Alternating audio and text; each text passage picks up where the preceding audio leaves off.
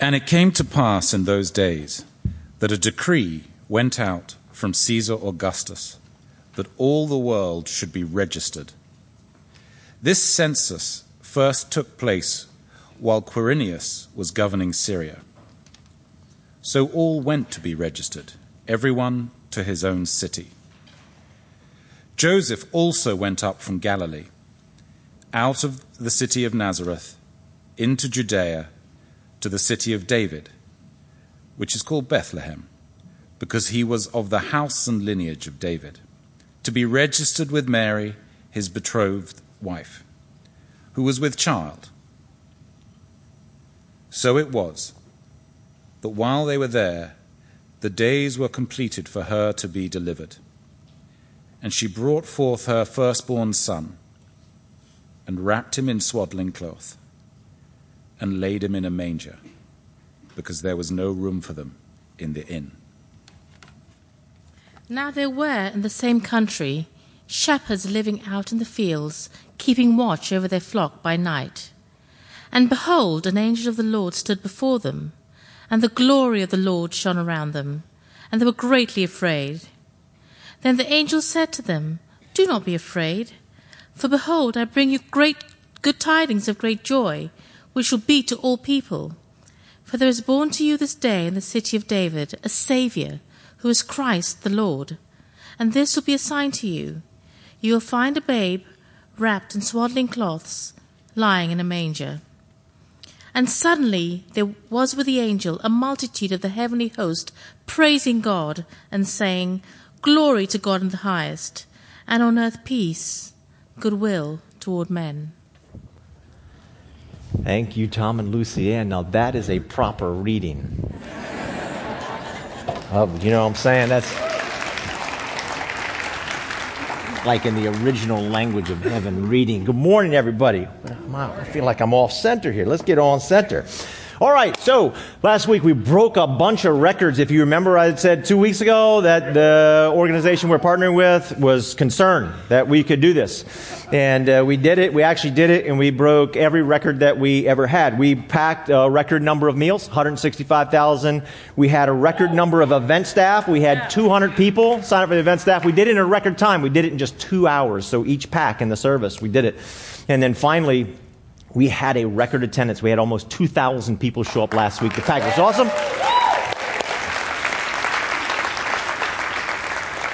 Somebody had to be the captain of that ship, and here she is, Deb Bergen. She organized the whole thing. Oh. I couldn't have done it without you guys. So, for all of you who came, thank you so much. It was awesome. I couldn't have done it without you, obviously. And Deb, you had a good attitude almost the entire way. Of the Almost. we got some good pictures going on back here, smiling faces. I think that just bled through from Deb to everybody who served. So it was, it was really great. The numbers are 6,200 children die every day. 6,200 children die every day because of hunger related diseases. Last week, we fed 454 children three meals a day for an entire year. That's what you all did. So there are 454 children in the world who are eating every day because of your efforts last week. I think that's awesome. We're very proud of you guys. And I had said uh, two weeks ago also in the concern that could we get all this done, uh, that we really needed some help to do it and we asked everybody to be creative, and boy, you guys were very, very creative in your different ways you did. One person came in, they went on a meetup. You all know what meetup is. They have 42 people come from a meetup. Yes. We had somebody bring their football team. We had people celebrating their birthdays. They just said, hey, this is where my party's going to be. Show up at uh, the gym at Thomas Jefferson. We had Girl Scouts, brownies. I don't know. We had a bunch of other things. And my daughter was working at a table, and uh, we have a group of friends that come. They're here every week, and they came and some of them are away, but we have some of them that are here uh, today. And she said, my daughter, she said, look, she said, you know, everybody did a great job. You guys are all stars. She said, but, but this group that she worked with, she said they were phenomenal and they just did an awesome job of packing meals. So we wanted to recognize them. They're, uh, we're awarding them the all-star table. So we give them a huge round of applause.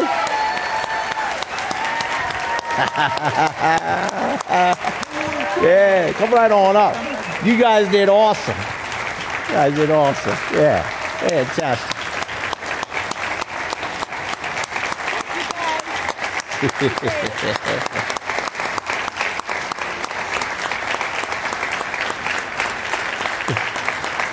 Great. Thank you very much. You guys are, thank you. Thank you for that. You guys are great. Thank you.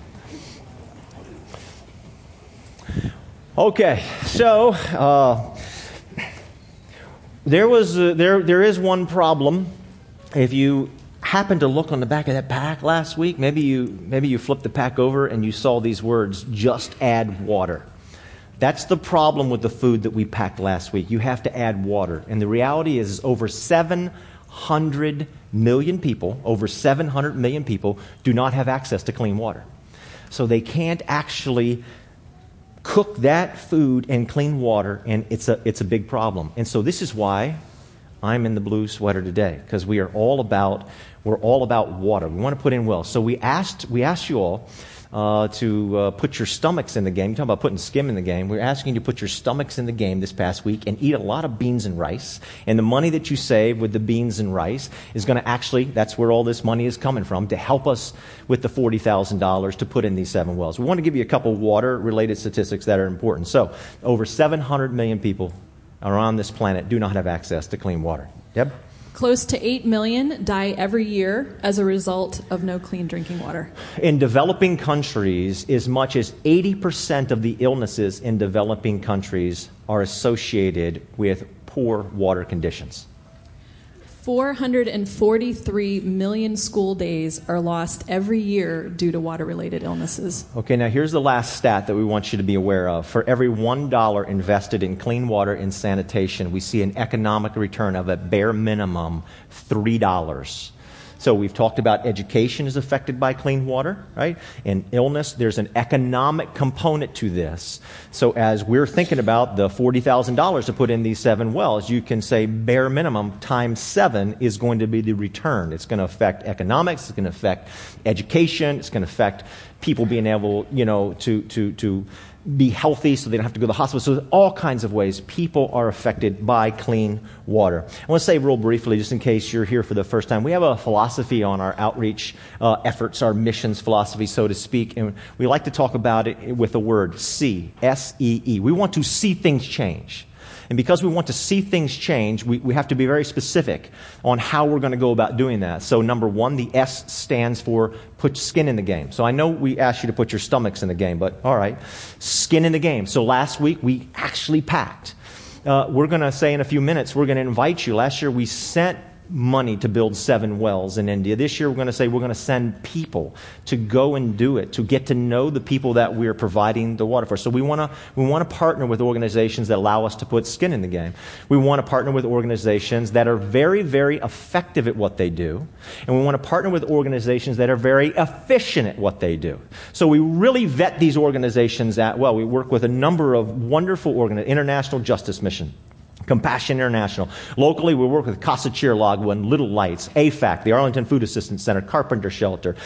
Living Water is the, uh, is the organization we'll partner with here. And so we look at these organizations through something called Charity Navigator. There's a number of sites that do this. We want to make sure that when we're partnering with an organization and we're giving them resources, that they are going to do their job and do it great because we want to make sure the people that we're trying to help really, really get help. Okay? So just so you know that. So, beans and rice. Put your stomachs in the game. Last year we did this seven wells in India. Here are some pictures of the well. So that is actually the picture of the well that we put in in India. We put seven of them in now. All seven are in. There's a picture one. We got a few other pictures for you to look at uh, through here. Do you see that they put up a banner? So that's the actual, well, thank you, Grace Community Church, for what we did. So that's what we did last year. And this year, we actually want to send people. Last year, we just sent the finances. This year, we want to send people down to do the well drilling trips. And we wanted to make sure, before we started sending people down, that the trip was awesome. So we figured, let's not test it out on everybody. Let's just test that on Deb, in case it's terrible. in case it's a terrible trip. Only Deb gets experience the horrors of it. So uh, we're going to ask we're going to ask Deb a few questions here, all right? And and as we do, we're going to see the pictures from the actual trip that Deb was on. When was it? October. In October. It was in October. October. Deb went down. Okay. First of all, uh, how was the trip? Was it good? It was awesome. Best trip I've ever done. Okay. It was absolutely amazing. The, the ability to actually to meet the people that we're having an impact on, to actually get to interact with them. What we did last week with the food was amazing. We know we're helping people, but this one we actually we were helping people. we- actually got to meet them. So, and you're going to see some pictures as we go through of this, this awesome village. I love these people. Can anybody go on this trip? Anybody can go. They break it into two teams. They have the actual drilling team. It's very physical, um, very demanding, very muddy uh, work. And then they have a hygiene team where they, they teach everybody the proper hygiene techniques and then go through a bunch of stories, a bunch of crafts, and then how to keep the well clean as well. Okay. Uh, you have to speak Spanish? Um, you do not have to speak Spanish. It would help. Um, we had uh, some little children that really wanted to interact with us, and other than gracias and you know donada and a few other words, I I really didn't speak. But it didn't really matter because hugs and smiles go a long way. So it's yeah, I, these kids they followed me around all week. I love these guys, but it was absolutely, absolutely amazing. Um, I think if you're going to go on the trip, two of the biggest requirements are that you have to have a sense of adventure and you have to be willing to roll with it because things do come up and you know, Flexibility. flexibility. Yeah, you never know. If you're inflexible, we don't bring you back. Okay? That's the deal there. Guatemala is a wonderful place, and just so you know the impact, and Deb's going to talk about this in just a second, just so you know the impact is the last time I checked, Guatemala leads Central America in, in malnutrition amongst children, and water, poor water conditions, is the number one reason why. So, did the trip, could you see how it's making a difference in people's lives? Absolutely. When they don't have to take sick days because of the, the poor water, they, they're able to, to be more effective and to, to keep their jobs. We were told, I didn't say this in the earlier service, so you guys get a bonus, um, about 60% of that village was actually unemployed. So we're really hoping this will make a huge difference. Um, this village of two, about 200, 300 people, they had no access to any clean drinking water. The river that they were getting most of their water from was about the color of my sweater. Um, I wore that unintentionally. I didn't know you were going to have blue for water, clean water, and um, green for what it really looks like. Um, but the few shallow water wells that they do have are impacted by the pesticides from the sugarcane fields and um, also poor sanitation. So they don't have um, sewer treatment systems. So unfortunately, um, it's it's a really really bad problem. But we were able to give them amazing clean water. But they're not the only ones impacted. The the team that went, I think we got as much or more out of it building those relationships. Derek talked about that a couple of weeks ago. I really think that I, I feel like I got more out of it than they did. We just gave them clean water, but I feel like my life was changed. And the poor sanitation, that is a problem with the water there too, because that bleeds into the whole process. Yeah.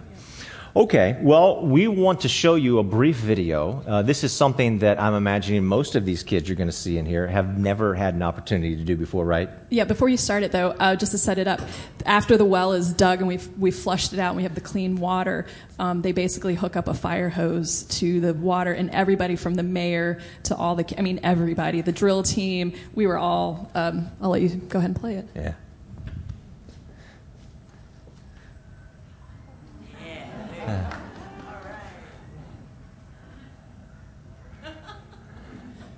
It was awesome. So you know that's that's awesome. So what Deb had shared with us in the first service is a lot of the um, lot of the water that they have access to before the well is fecal contaminated. And what we said in the first service was, you know, that wouldn't be so fun if the water coming out of there had that type of contamination in it. That is a much better situation. It causes people to smile. So. Um, are you giving me an update? Okay, so here we are. Just want to tell you where, where we are. We're at $23,919 uh, towards that, which is a huge. So we're more than we're more than halfway there. And I also want to tell you that Deb, we have a table in the lobby with actual pictures from the trip that Deb was on, and uh, Deb hopes to go on the trip in March. We have we have uh, the In first of four August. trips planned in 2017, uh, and so we'll have a table in the lobby, and Deb will be there to answer any and all questions. So we encourage you to check it out. We just want to say a big thank you. You want to say something else? Including the size of the bugs, so, you know. Sense of adventure, got to be able to roll with it. Sense with of it. adventure. Sense of adventure. very good. How about a big round of applause for Deb? Thank you very much.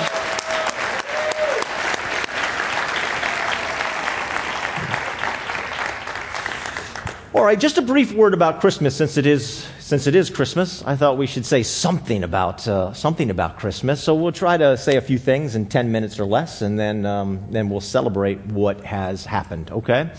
So uh, we sang "Joy to the World" few minutes ago, right? Anybody remember us singing "Joy to the World"? Do you know that's like top five Christmas carol ever. There's some debate about where it falls, but pretty much, and I think I read one stat that it's the most published one of all the Christmas carols that we have. And there's some lines in there that I thought were great. I'm just going to read them, a couple of them back to you. It says, uh, you know, joy to the world, let the earth receive her king. Joy to the world, the Savior reigns. And then this one really caught my attention out of this incredibly popular Christmas carol. No more, no more let sins and sorrows grow nor thorns infest the ground. He comes to make his blessings flow far as the curse is found, far as the curse is found. What is that talking about?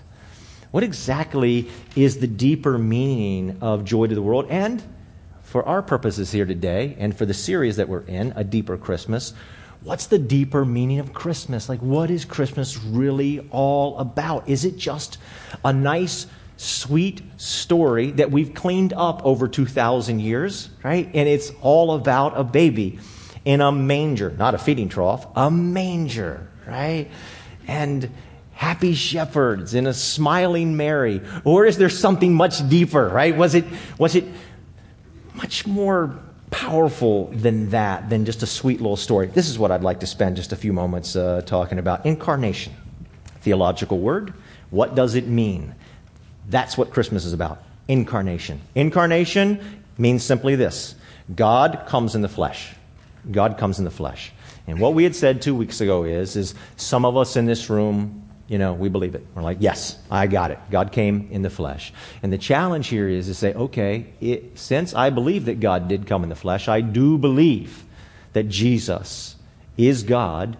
How does that impact my life? What's the deeper meaning to that rather than just being a sweet story? And for those of us who don't believe in that, and many of us don't, we don't, what if we did? What if we did believe that Jesus was God come in the flesh? What would the impact be upon me if I believed it? So, we've been preparing for a series that we're going to do in January on racial reconciliation. And what struck me is Christmas affects everything. It affects a broken world, joy to the world, sins and sorrows are growing. It affects everything. But as I'm getting ready for this series on racial reconciliation, I'm like, oh my gosh, wait a minute. Like the very foundation for fixing the broken problem is found in the story of Christmas. Christmas, the Christmas story, is the foundation for how we fix the problem. That's what struck me so much. So, uh, two weeks ago, we talked about the fact that step number one, and there's broad agreement, very, very broad agreement on this. You listen to people that are experts in this field, and they're thinking, they're studying, and they're speaking, and they're writing about what's the first step. The first step is this proximity. You got to cross over. You got to cross over that line. You got to get to know the person. You got to walk their walk. You got to have an understanding of them. You got to step into their shoes. Well, what's Christmas? Christmas is God Almighty stepping into our skin. And I told you a story about when I uh, went to the Vatican for our 25th wedding anniversary years ago. And at the Vatican, we went to Sistine Chapel. And for years, I've always heard, okay, what's the story? What's the Bible really all about? Well, the Bible, everybody, is man's search for God. Has anybody ever heard that? This Bible is the story of man's search for God. Anybody heard that? Anybody in this room? Three or four of you have heard that. Okay, I have heard that all my life. It's, just, it's and it's like, oh yeah, that's right, right, that's it. But actually, the story of the Bible is completely opposite. So the story that's given in the Bible really is God starting in the first pages of the Bible saying God is searching for man and man is hiding from God. So there's this picture, right? There's this fresco on the ceiling of the Sistine Chapel. And I showed it last week, and there it is. And you see God over here, and he's twisting, and he's turning, and he's reaching so hard to get to Adam. And Adam's like, I don't know. Encounter God, have a nacho, drink a Coke. I don't know which one. What do I want to do? Who's searching for who here? God searching for us. That is the real story of the Bible. Let's look at the next picture, Uda. Here's the next, okay, there's a close up. God has come 99.9% of the way, and Adam's not sure he wants to come that last 0.9, right?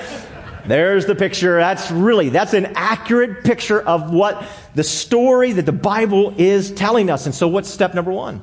You want to fix a broken world. You want to fix whatever's going on in your life. You want to fix a relationship that's wrong. You want to fix the situation. Racial reconciliation. You have very broad agreement. I can tell you after months and months and months of listening and studying, step number one, proximity. Step number one, you have to cross over. Well, that's Christmas. That's Christmas. And what got to me is this Have we muddied the waters of Christmas so much?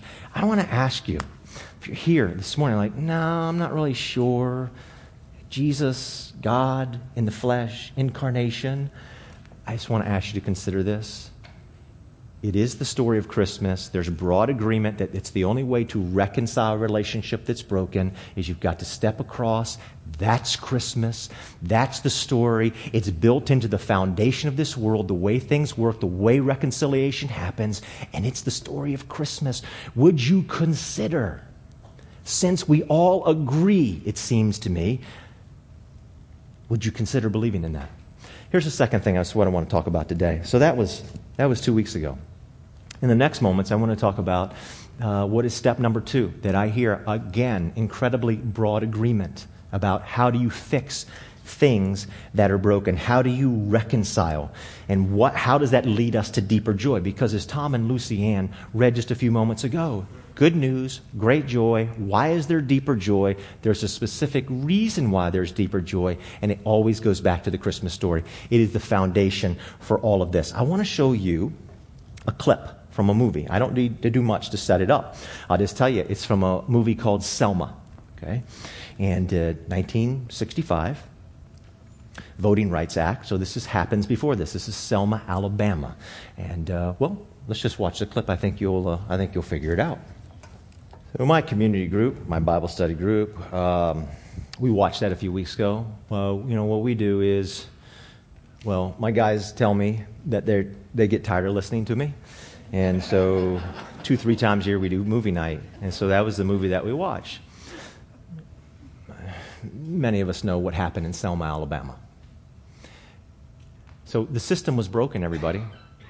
Sins and sorrows were growing, thorns were infesting the ground. How does it get fixed? How does that get fixed? How does that get fixed? What is the process in that getting fixed? There is broad agreement on how that gets fixed. Broad. I've read and read. I don't know everything. I definitely don't know everything. But there is broad agreement on how that gets fixed. You know how it gets fixed? Somebody who's in immense power is willing to come down from that power to empower people who are suffering injustice. Somebody of immense power, right? President Johnson is willing to give up power, particularly amongst a group of people who didn't want him to do it. But he's willing to give up power to come down and empower people who could not change things by themselves. They needed somebody power to come and do that. I thought about that. And I thought about how many books I've read and lectures I've listened to at this point, and I've heard that same story and that same principle over and over again. I thought, wait a minute, wait a minute, wait a minute. So, uh, the way we fix the system is somebody of tremendous power gives up power to empower others. And I said, you know what? That sounds very familiar to me. Very familiar. Here's the Christmas story in Philippians chapter 2. Your attitude should be the kind that was shown us by Jesus Christ, who, though he was God, did not demand and cling to his rights as God, but laid aside his mighty power. If you are already a believer, that Jesus Christ is God come in flesh, incarnation, you already believe in that, then I'd like you to wrestle with the example that Jesus Christ laid out for us and how does that impact your life? Where do you need to show proximity? right? Where do you need to empower somebody else? Okay, good. If you don't believe and those around you don't believe, would you at least consider this? Would you at least consider this? that if this is how that situation that you just saw gets fixed, that somebody of immense power, President Johnson, has got to make a decision to lose power with a group of people and come down from his power to empower other people. And that is the same story of Christmas. Would you just at least consider that God is showing us how to fix the sins and sorrows that are infesting the ground? They could not save themselves. We cannot save ourselves. So God had to come down to rescue us. That is the story of Christmas. I'm just asking. We're trying to do it on our own, not going to work. That's the story of Christmas. God had to come down from a, from a place of high power to empower us. If you have never put your faith, everybody, if you've never put your faith in probably what you already believe, you pro- I can't find anybody who doesn't believe that a person of great power has to come down to, I can't find anybody. Oh, no, no, it could have been done another way. I can't find anybody who says that about the Voting Rights Act in 19, I can't find somebody. There's broad agreement. So you probably agree with this already. I'm just asking you to consider if you agree with that principle, and that is the principle of Christmas, would you consider going ahead and putting your faith and trust and belief in what you probably already believe in? That, my friends, is the deeper meaning of Christmas, and it always leads to great joy. There was great joy after the Voting Rights Act was signed by Johnson in 1965. And there's great joy anytime a broken relationship is restored and justice is done. It says this in Proverbs 21. When justice is done, it brings joy. That's the story of Christmas. Justice. A broken relationship is restored. Well, in a moment, we're going to stand up and we're going to sing about joy. We're going to sing joy to the world. We're going to sing about sins and sorrows growing and how the Savior comes to the world and saves us and helps us and changes us. And as we do, I want to let you know our prayer team is going to be right over here against the wall. Anything that you'd like to pray about, they're there for you. That's why they exist, to pray for you. And if you're here the first time, we're thrilled that you came. I'd love to meet you. We do something over here called Grace in Five right after this service is over. Love to meet you over there. And finally, but most importantly, you probably already agree with the story of Christmas. I'm asking you to wrestle with this today. Would you consider accepting the power that came down from on high? Would you consider accepting that in your own life? That whatever the problems in your life, whatever those sins and sorrows, because they fester in my life, that infest my brokenheartedness, would you consider accepting that into your own life this morning? Thanks for listening to this week's message. Grace Community Church, a church for people who don't go to church, meets on Sundays at 9:30 a.m. and 11 a.m. in Arlington, Virginia. Connect with us anytime at trygrace.org.